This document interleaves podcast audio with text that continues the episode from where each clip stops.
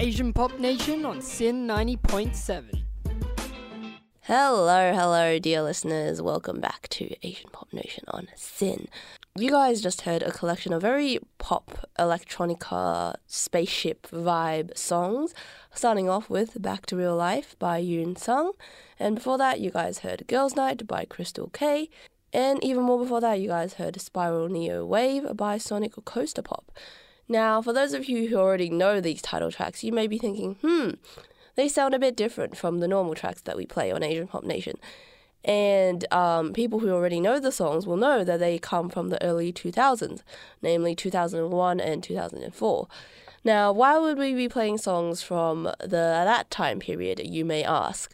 Especially considering we normally play, broadcast the most recent um, Asian music. Well, that will be further explained in the next little segment, but basically, us here at APN thought it'd be very fun to do a cool throwback segment to the Y2K era of roughly between 1995 to 2005 in honor of one of our members' birthdays, Tracy. Uh, as you know, Tracy is very much a music girly, so we thought it'd be very fitting to play some songs from uh, the time period that she was born and also talk about some movies, TV shows, um, anime that was released during that time and discuss our thoughts about it and what makes them a Y2K.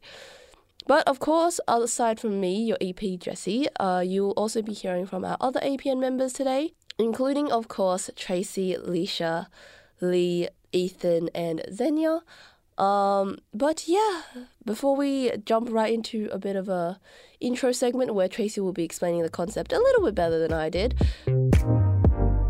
Hello, hello. You are tuned in to the wonderful Asian Pop Nation on SYN, where you guys just heard a collection of tracks from the early 2000s, starting off with Yohogwe Sonata by Ivy, and for that you guys heard Valenti by Boa, and this song actually hit number two on the weekly charts in Japan and sold more than 300k units. So Boa was quite a big hit in Japan in the early 2000s.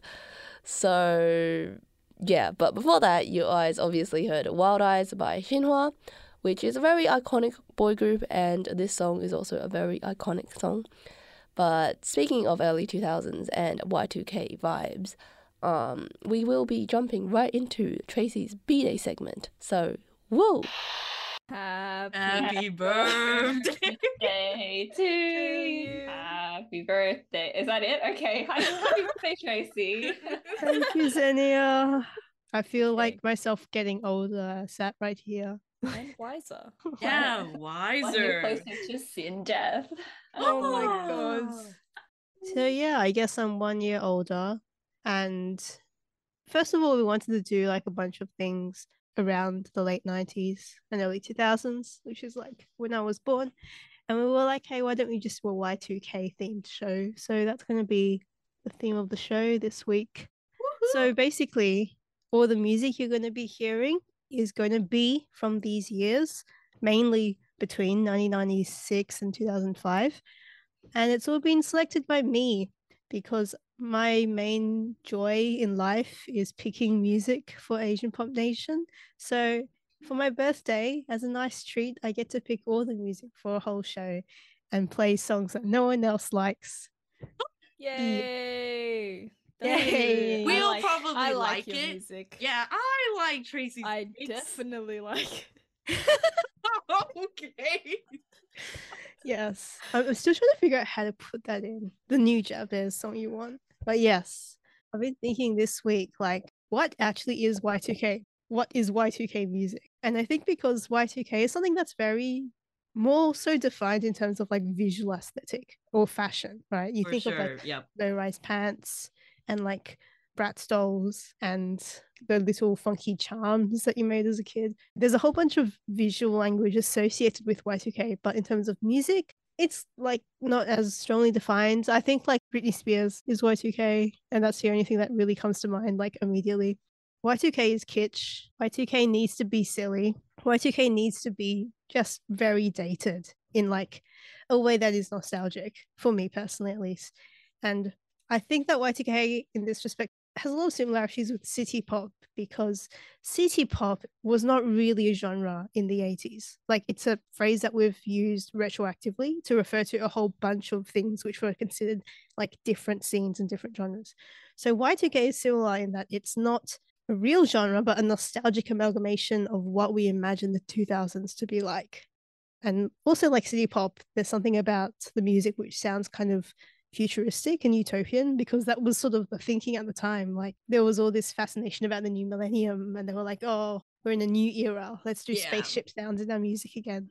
Yeah, and then like computers and the internet and stuff like that just made everyone go like, "Ooh, yes, future. What's it gonna be like?" Yeah, definitely the Ah." internet becoming super widespread in the 2000s was just like, we're virtual now. And people were very excited. But yeah, in terms of music genres, I've decided on like a palette that for me is Y2K. Okay, it's probably not Y2K for everyone. They're going to be like, why is this Y2K?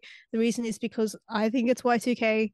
I'm not thinking too deep about this. It's just what feels Y2K to me. So the genres are like R&B. Like when you think of 90s R&B, that is Y2K for me. Um, New Jack Swing is peak Y2K, probably like the most Y2K genre up there. Shibuya-kei, specifically late Shibuya-kei, going into Pico Pop.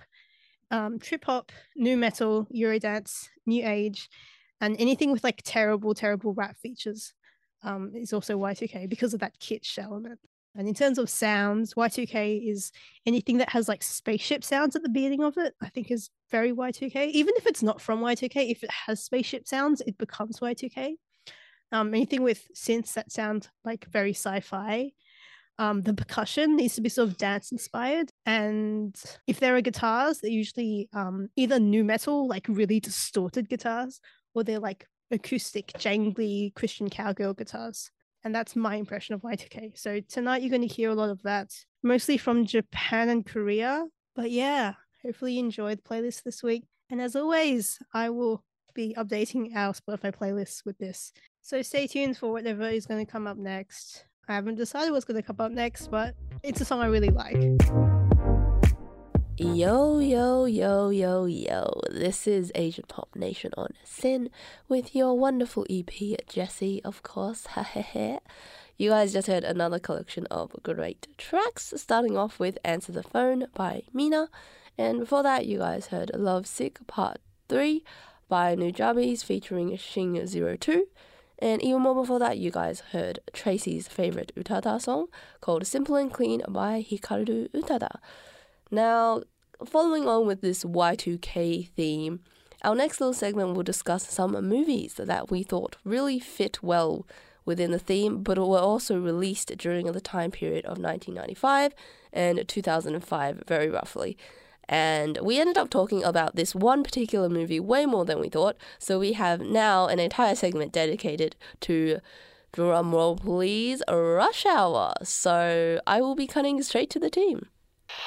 Uh, so the first topic that we have for this whole Y2K show segment theme is movies that were released. Um, From Okay. 1995 to 2005 ish. first movie is a classic. Came Oh, out God. in 1998, and it's called Rush Hour. Yay! Oh my gosh. Yay. Yeah, yeah, we're starting out with probably one of the biggest trilogy films to have mm-hmm. come out during this Yeah. time. And especially if you really like buddy cop situation type of things, this was up there. Starring Chris Tucker and Jackie Chan. Wow. So me and Leisha have recently watched the first movie. Lee apparently is like a devoted Rush Hour fan and has the whole movie in her head by Mhm. memory. I watched it like over and over again when I was a kid because I didn't have Oh. internet and I had this movie Oh. legally downloaded onto my very old iPad. When you say kid, how old were you? I don't know, probably like primary school. If you yeah. saw this in primary school, that makes sense. Okay, wait, Right. for the listeners at home who don't know anything about this film, how would y'all, I guess, give a brief summary of at least the first movie? So, from my memory, in America, a Chinese diplomat daughter is kidnapped, and then pretty much the FBI are like, we need to find his daughter. But I think the Chinese diplomat wants Jackie Chan to assist. I think he plays Detective Inspector Lee, but then the FBI like, no, we don't want this Hong Kong guy all up in our FBI stuff. Anyways, so they just assign him with Ada, who's played by Chris Tucker, to watch over him, and he's in the LAPD. He initially gets tricked into thinking he's in this case to actually solve the mystery, but then the FBI people were like, no, just babysit uh, Jackie Chan's character for us, thank you. And then this is where all like hatred starts. But then they work together and then become friends and then solve the case and all that. And yeah, and then they become besties for two two more movies after this. Mhm. But, Basically, yeah. yeah. but it's like a comedy action movie. It's really good. when I rewatched this movie recently, the most like interesting thing to dissect and talk about with this movie is racism, but using I don't know how they do it because the writers and the director are all white people, so this is very like peculiar business. Like both characters, both using peak stereotypical comments and insults back and forth to each other, but then somehow having a very endearing moment and actually becoming like besties by the end of it. It's such like how how did this actually work and how did it became a classic? Like if they tried to do this exact formula in like 2023, this would just no, like full stop. I'm just so weirdly amazed even by the concept of this franchise and how it just like worked perfectly. I just think it's funny that apparently this was a whole thing like mixed race buddy comedies. Like you had Harold and Kumar as well, 2004, 2008, and 2011. Another trilogy that was like a mixed race main couple bro comedy sort of thing. So this seems like a very 2000 sort of thing to me. I just wrote down the racist things they said. Um, first, the first racism that appears in the movie is where the FBI officer says, "I don't need help from the LAPD or some chunking cop." Yeah reference to Street Fighter, I believe. Also, another racism is the fact that, like, for the first half of the movie, whenever Jackie Chan appears on the screen, um, the score mm. suddenly becomes like Asian. The scene where he's getting off the plane, literally a gong yes! goes off, or like they some like they get some pan flutes or something, and they go like basically whenever he appears. Uh, uh. It's insane. And also that whole scene where Chris Tucker's like yelling at him because he thinks he can't speak English. And it's all like, Mhm. Mr. Rice you don't even speak American. I, I, they, ma- they make it like it's kind of funny like you mentioned that scene specifically because when i watched it they actually make it like a callback by the end like when you get to the very end of the movie like in the beginning, There's a payoff to it. because initially like Jackie Chan's character actually doesn't speak at all to Carter and the whole time like Chris Tucker's character is just like yeah like you can't speak English or whatever. And then random moment happens and then he speaks like English. And I think the line is like like Carter kind of being like oh like I didn't know you speak English and he's like oh I never told you I didn't you just assumed I didn't Oh, that's such an iconic line. yeah and then And they make say it- it several times in the movie. as Yes, well. and then they make it a callback at the end when they're on the plane, and then I think Carter is trying to like flirt with this stewardess who's Chinese, and he says "谢谢" and then something else in Mandarin, and then Jackie Chan is like, "Oh, I didn't know you spoke Chinese," and then boom, he says the line, "I never told you I good. didn't. You just assumed I didn't," and I was like, "Wait, why did this kind of eat?" Right. Like- Single-handedly ended racism with that line. I think it just goes to show like that the racism in this movie is really just like a surface level thing to contribute to the Mm. enemies to lovers trope. yeah. At the heart of it is actually really, really wholesome, this movie. Yeah, like there's it's about how two races can come together and be friends despite the differences. There's a whole scene where they like have a dance battle. Yes, in the So, car. Like, like a cross-cultural dance battle that Mm. shows like how they bond. It's such a like a like a very like wholesome, earnest sort of like, oh my god, look, races, different races learning different their culture from each other. Um but again it's like it's just the thing that's so bizarre to me because again it's it, it's just so it actually surprisingly had a lot more endearing moments than i remember when I was looking up stuff about this movie, I didn't realize that like you guys know Rotten Tomatoes, the film reviewing site. Yeah. Apparently, part of the creation of the website is from this movie. I guess What? from what I like just skimmed read through, the original guy was like a fan of Jackie Chan movies. He on his own were like compiling some Jackie Chan films and stuff, and I guess writing his own little reviews in anticipation for Rush Hour that was coming up because I think there was a lot of promo initially when this movie was coming out to be like, ooh, the Jackie Chan breakout film into the Western scene type of thing. Mm. So this guy was like, "Ooh, let me code and make this website up and da-da-da. and then now it is what it is today. And I was like, this is That's kind of crazy. crazy. This was Wow, I didn't know it was so old, Rotten Tomatoes. Mm. yeah, and I was like, damn, it's ancient. Um, that whole moment just I guess kind of reminded me how influential even this film is, weirdly enough, despite like again, you watch it now, some I think if you try to watch the entire trilogy in one go, ooh god, a lot of things just do not date well at all, full stop. But it still has such like a cult following. And then I find like every once in a while online, people will bring this movie back into conversation, being like, yes, this is like the one film that brought black people and Asian people, especially in America, like solidarity in a film context type of thing. And it's like, oh my gosh, again, 1988, I kind of forget its like impact at the time. It's just kind of impressive. Also, kind of like it's kind of impressive for like how it's been made and everything. Like, I wow. Don't go anywhere. This is Asian Pop Nation on SYN. You guys just heard a collection of tracks by Korean artists, starting off with Just a Feeling by SES. And before that, you guys heard Atlantis Princess by Boa. And even more before that, you guys heard 0% by G.O.D. Now, since we talked so much about Rush Hour in the previous segment, we will, of course, be talking a bit more about some other movies that were released in the Y2K era and movies that we thought were very fitting of the theme. So, without further ado, I shall pass it right along to the team. We mentioned a little bit about how Rush Hour is quite like action heavy. Of course, there's Jackie Chan in it. And then along the lines in films that kind of came out in this time period, we found out that actually there was quite like a big moment in general for comedy movies that have elements of kung fu in it. I guess the ones that we specifically are gonna like pinpoint out here, these two famous ones that I personally always see every Chinese New Year, not by choice, is uh Kung Fu Hustle from 2004 and Shaolin Soccer in 2001. Yay. Same director, man. What's his name again? Even Chow. Stephen Chow. Thank you.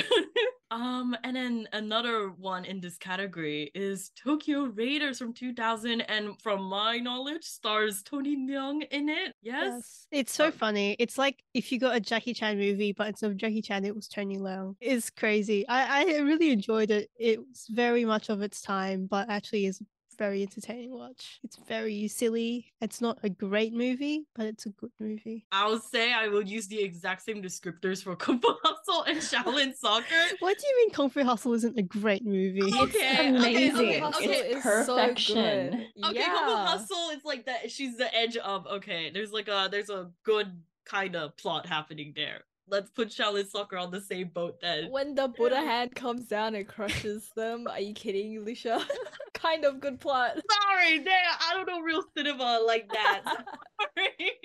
I guess we're there. I've not seen Tokyo Raiders, so Tracy will have to fact check me for this. But especially in terms of like Shaolin Soccer and Kung Fu Hustle, it's like very zany, like CGI type of fighting sequences that have like Kung Fu influences in it, mixed with powers that pop out of nowhere type of thing. But it's like, I guess these all are kind of that sort of boat. I don't know. Yeah, the, the, the CGI is very extensive mm-hmm. and very dated.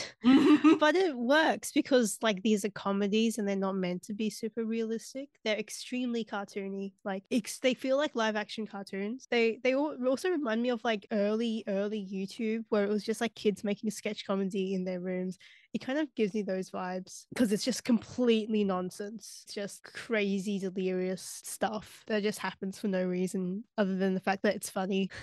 Yeah, But- you just can't. There's no moment of like, ooh, like questioning the physics or whatever. You're just kind of like, it happened, and I just have to accept that this is It's video game logic, yeah. Literally, They both feel like video games. Like there's like stages that the main characters have to go oh, through to yeah. be like they are so video game coded. it's just these are just very crazy zany movies. I feel like fits into when you're talking about music in Y2K, kind of that I think in that kitsch realm, like campy type of thing. These are definitely edging into camp. that side. Yeah, peak camp. And then I guess we have like other shows here to talk about that one franchise specifically. Um, I mean it gets campier as the movies go on from what I've seen, but another one that we just wanted to, I guess, give a little shout out in this Y2K situation is the Fast and Furious franchise. Now, here, hear me out, hear me out. Basically, less of the plot because let's be honest, every single movie is the same Vin Diesel going family. Cars go vroom, everybody hugs, big group hug, movie ends type of thing. But I think in like Y2K, if you see Y2K primarily in just like an aesthetic sense, I feel like specifically these two movies, the 2003 Too Fast, Too Furious, and the 2006 Fast and Furious Tokyo Drift, I feel like those two movies are like copy and paste the Y2K aesthetic and specifically the fashion. With Too Fast and Too Furious, Devon Aoki specifically, everyone and their mama uses like her photos that she has next to her very slaveful pink car in the back. And that is just like copy and paste the y2k fashion that everybody wants. And she's beautiful gorgeous show-stopping amazing. Um and then tokyo drift. Um, I think Tokyo Drift, the movie in itself, it, it kind of is dipping into that like I don't know, Fast and Furious first like step into the camp zone because it's like from what I remember from watching a movie as a kid, it's like basically a white man trying to assimilate into a Japanese high school, even though he is clearly way older than a high schooler age.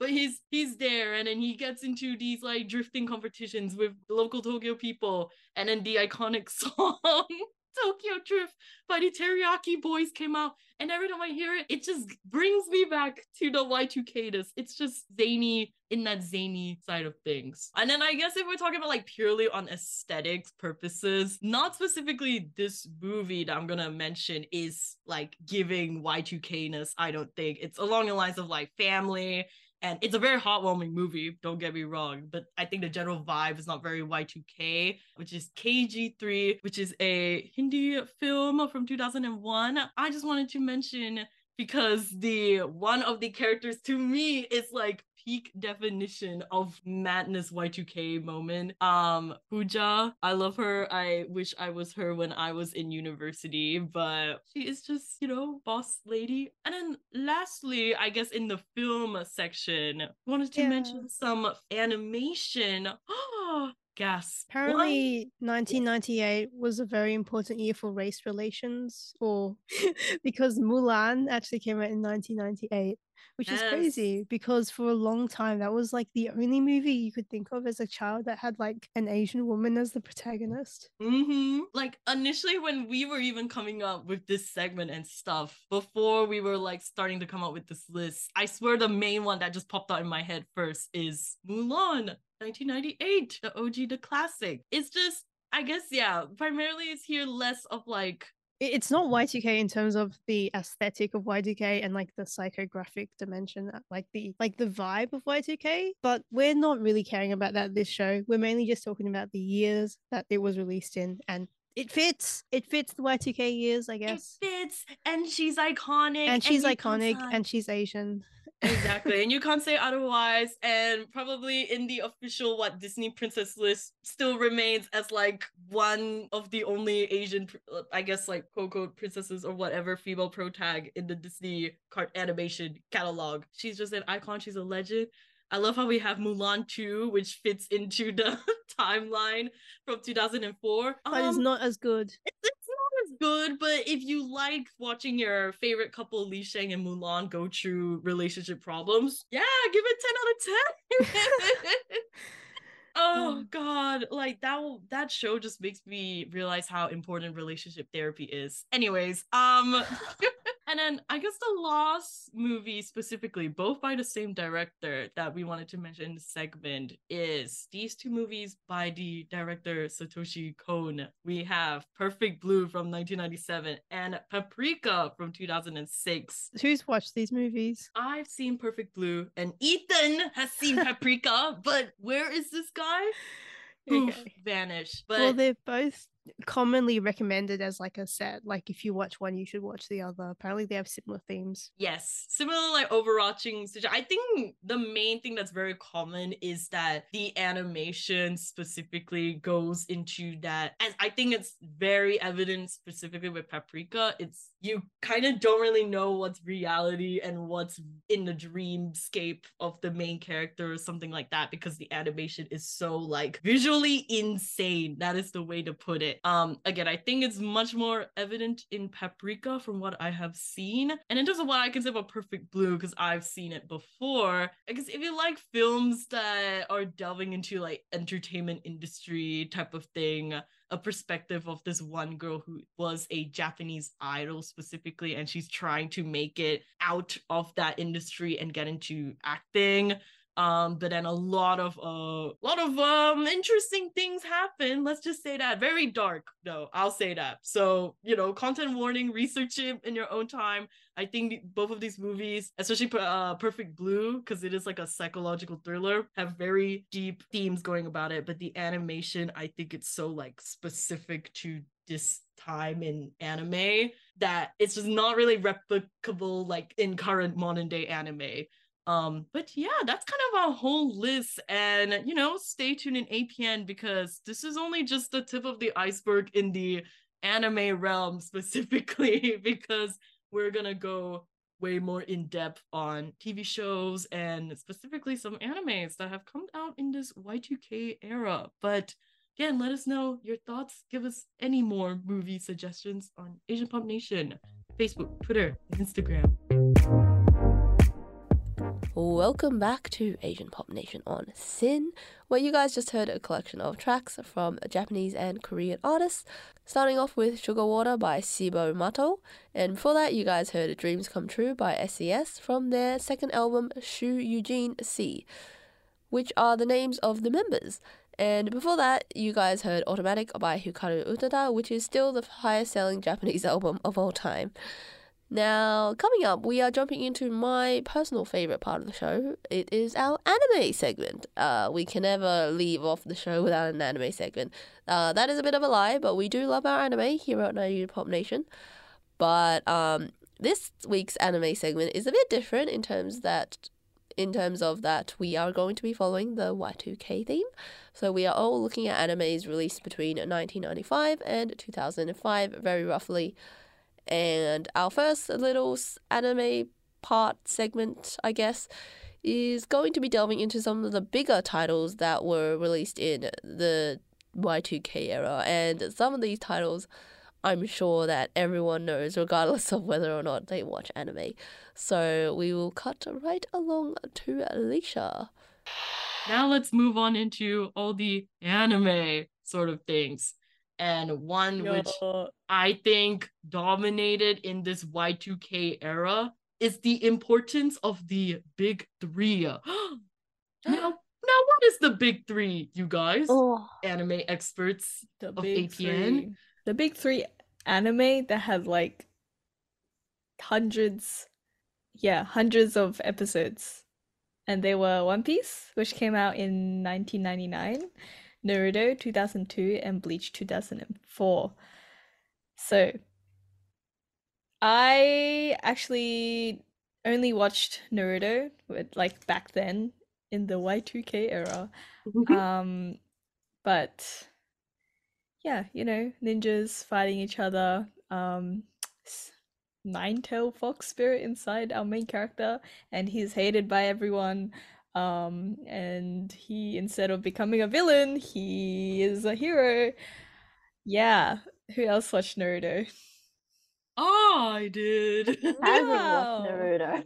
I Ah. did. Also in that peak like 2002 like Y2K time period where I'm pretty sure for all of us here, APN is like when we're growing up as kiddos. Yeah. Like this was one of the shows I watched on TV like all the time because it's just there. And I did not even think it was anime in the first place. Um, I just like, ooh, I was like, ooh, cartoon. And plus it was dubbed. So it was like like it was for me, it was dubbed in like like BM, sorry, Malay dub. So I did not even think it was like I just thought it was a Malaysian made content and I ate it up. yeah, that was me with One Piece. Mine was dubbed in Cantonese. Mm. And I was like, oh my god, like Chinese people make such good shows. No, it was anime. But oh. I only like watched like a few episodes when I was a kid of One Piece. But and then I only watched One Piece like recently during COVID because like who like whenever am I gonna get the time to watch that? But Bleach. I I've never watched Bleach. Leisha? I've watched Bleach, and in terms of the big three, when like during this era where, at least in my opinion, I think anime watching was a lot different back then, where it's like um a smaller community of like people who will, I guess, kind of gatekeep quote unquote the genre and be like, you have to watch these three animes before you can go down the rabbit hole type of thing. Uh, so I definitely got into that pressure at one point, and then never watched One Piece in my life till this day. Um, but Naruto and Bleach, on the other hand, different story. Yeah, Naruto watched it. I just saw it as a kid because it's just there as a TV. And Bleach, I like went out of my way to go on the internet and watch all those um flipped view um part 200,000 of one episode of Bleach. Like that was ki- Watermarked with Yeah. Anna. I mean border around it. not in English Yeah. subtitles even, and I just ate Yeah, it with up. Spanish With subtitles? Yeah. Wow. I and think I was like, Oh yeah. no, no, no, go. I think Jesse, you watched One Piece recently? Or you started watching it Um, recently? I think I think the big three for me personally coincided at a time where A it was like you're a kid, you had nothing else going on, so you could just Mm. binge watch all the anime you want. And then also like your anime, I guess your the how do I say this? Your enthusiasm to watch anime was at its highest. So like all these big, very popular ones, um, that were also pretty long at the time. I I'm not sure how many episodes One Piece had when I started watching it as like a kid, but it definitely wasn't like over a thousand episodes like it is now. So I basically kind of binge watched it a lot during that time and then caught up and then like throughout like high school I kind of like kept up a little bit so Mm. it wasn't like as overwhelming to watch it. Um I know Lee said that uh she watched it over the pandemic. Did you binge it all? Yeah, I did. There was nothing to do but watch One Piece. Did you And get it- all a yeah. thousand plus episodes? Uh, I got up to Wano. Oh, Oh. actually, yeah, I got up to date and then, yeah, and I haven't watched it since. Moving on. Um, most iconic, more, most iconic after the big three, I think, was the Pokemon anime, which I didn't know was an anime because I watched it in English dubbed. Same, same, same. Yeah. Um, Th- uh, Lisha, did you watch it? No, Oh, I've, okay, okay. I, I've, I've completely like skipped out on the Pokemon like train, contrary to I don't know popular belief that everyone has had an interaction with like Pokemon series or the Pokemon games type of thing. No, uh, this never happened to me, but I do know that this series very implement influential. Um, and then I think you guys all share a very similar experience than I think most people who are not Japanese experience, where it's like, yeah, you watch it and you think it's an American show because it's Mm. typically aired in the dub, and you're kind of like, yeah, this is great. American cartoon. Yeah, no. uh I actually have also- a really funny story for when I kind of had an idea that, oh, it might be Japanese. There was this like I think there was this meme or like this going around where it was like, oh, in the English dub version, Brock kind uh he, in the Japanese he had like onigiri, which is like a really oh Uh, yes, and then in this Japanese like jam donut. Jam Yes, like, yes, Oh, this- Japanese. Girl, that is not jam donuts. No. literally rice balls. Like, Oh, They that didn't change like the actual like thing he was holding. It was still like a rice bowl. yeah. Oh, you are so right. I forget that's like a big thing during this time as well, was like animes at this time getting like that localization situation Mm. where because they want to appeal so badly to like the Western demographic, they will switch up entirely. Like again, like that whole Brock thing, just something which is just onigiri. They're like, no, this kid needs to eat something known to American kids like jam donuts, and then boom, they did it. Like I forgot that was a very like prevalent thing that was happening at the time, which doesn't I don't think happens anymore at all with anime. No, I yeah. people are more accepting of other cultures now. but but yeah. Also, the iconic theme I want to be the very best. Which apparently they don't have that in Japan. Like, it's a whole nother song. It's an entirely different theme. opening, and this is like specific just to like airing in the West and stuff. Welcome back to Asian Pop Nation on SYN. You guys just heard a collection of wonderful tracks, starting off with Wu Chang by Faye Wong. It is an opening track from her 1996 album Fu Zao. And I don't know if I'm pronouncing that exactly right, but um, this artist is quite an icon um, and is still pretty relevant today. But before that, we heard I'm My Fan by Jorim. And even more before that, you guys heard Stars by Naiwen Yang. Now, we will be jumping right along into our second anime segment, which will feature animes other than the big three and Pokemon that were also released during the Y2K era, and some of which are very nostalgic to our to our APN members. So yeah, we will be jumping right into that. Oh god. Okay, now we're going down like the rabbit hole of other shows, which I guess are like still considered iconic in the time, but I think don't have that same level of reach as probably these four that we mentioned just now, where it's like people who don't even watch anime even saw it. Um, because now we're jumping into the genre of space western, which I just think with anime specifically, it's a I don't know if it's as big anymore, but I know during this time period, very big because of a certain show that came out at the time called Cowboy Bebop. Which um has anyone actually seen it in this group? I know JP probably has the real anime man of APN, but I watched a few episodes, and that's all.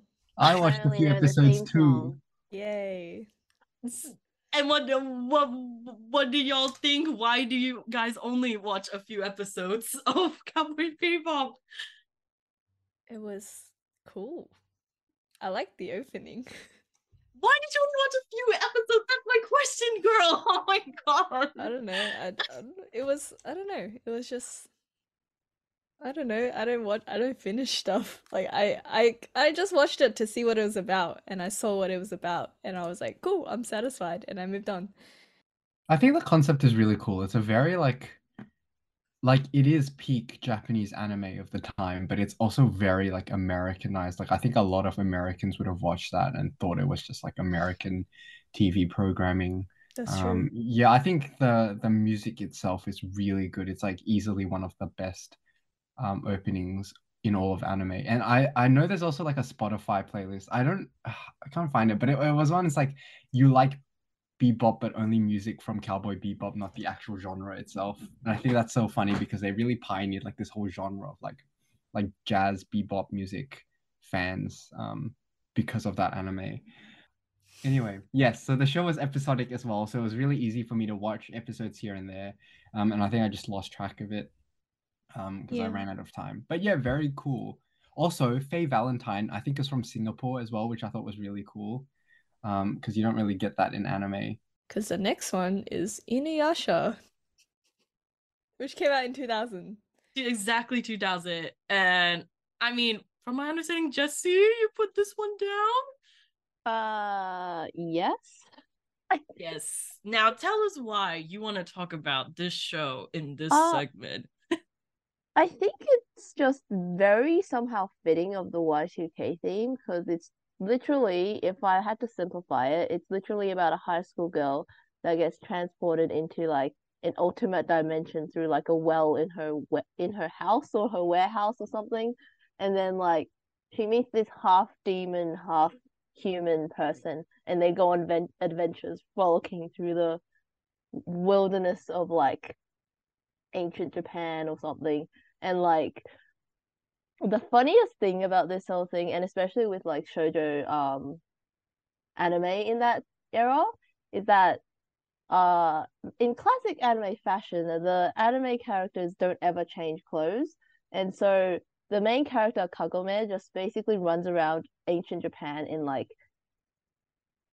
her school uniform 99% of the time and it's just the most hilarious thing um but yeah that's that's why i put it down Wait, I find it so interesting that you think of this as a shojo anime in the shojo genre because Yeah, I, I- I- I- actually don't think it is in the shojo genre at all. It's oh it is like it is like isekai before isekai became like a thing because she gets teleported into another world. She kind of well, her main thing, which is different, is like she's technically not trapped. She is trapped at one point, but at some point later, she can just kind of go hop, hip, hip, yeah hip and hopping around that well, like is God it knows just where. isekai if you can hop back and forth though Again, at and no, there were initial parts where she just couldn't, and in those initial parts, I said it's an isekai, but eventually she figures it out. But I do not think it is a shoujo because there's so much like, I mean, there's a lot of romance. I mean, Inuyasha has a whole thing where he can't get over his ex, um, and ex also can't get over him. But there is so much like, um, intense plot with like there's an actual antagonist, and I don't think shoujos have like a like main antagonist that's trying to destroy the world and also kill all the characters. I Um, think I associate shoujo with like first of all like schoolgirls, but then also like them playing a kind of damsel in distress kind of character a lot of the times. Even though Oh. I know Summer is not really a damsel in distress all the time, but like hmm. there's also and then also it's for like the really olden days, like that era of shoujo. What I associate most with it is that if I go back and rewatch it, I just get a whole bunch of cringe.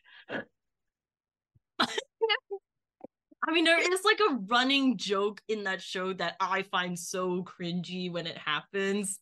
Like the whole like her getting him to sit every time is takes me out every two seconds. There's also this side character who is basically like, which I think is very common in animes, especially in this time period. They always have a side character that's really perverted and always like yeah, he's there to be like quote unquote comic relief, but all he's just saying is perverted stuff about women. Uh, And it's like, it's just not funny. It's not laugh out loud. It wasn't even laugh out loud in those days, I think, because I, as a kid, I'm, I'll be like, can this guy shut up? but yeah, but I think what is there is good. And so if you can withstand like a hundred plus madness and chaos and a lot of filler, go right ahead. oh my gosh.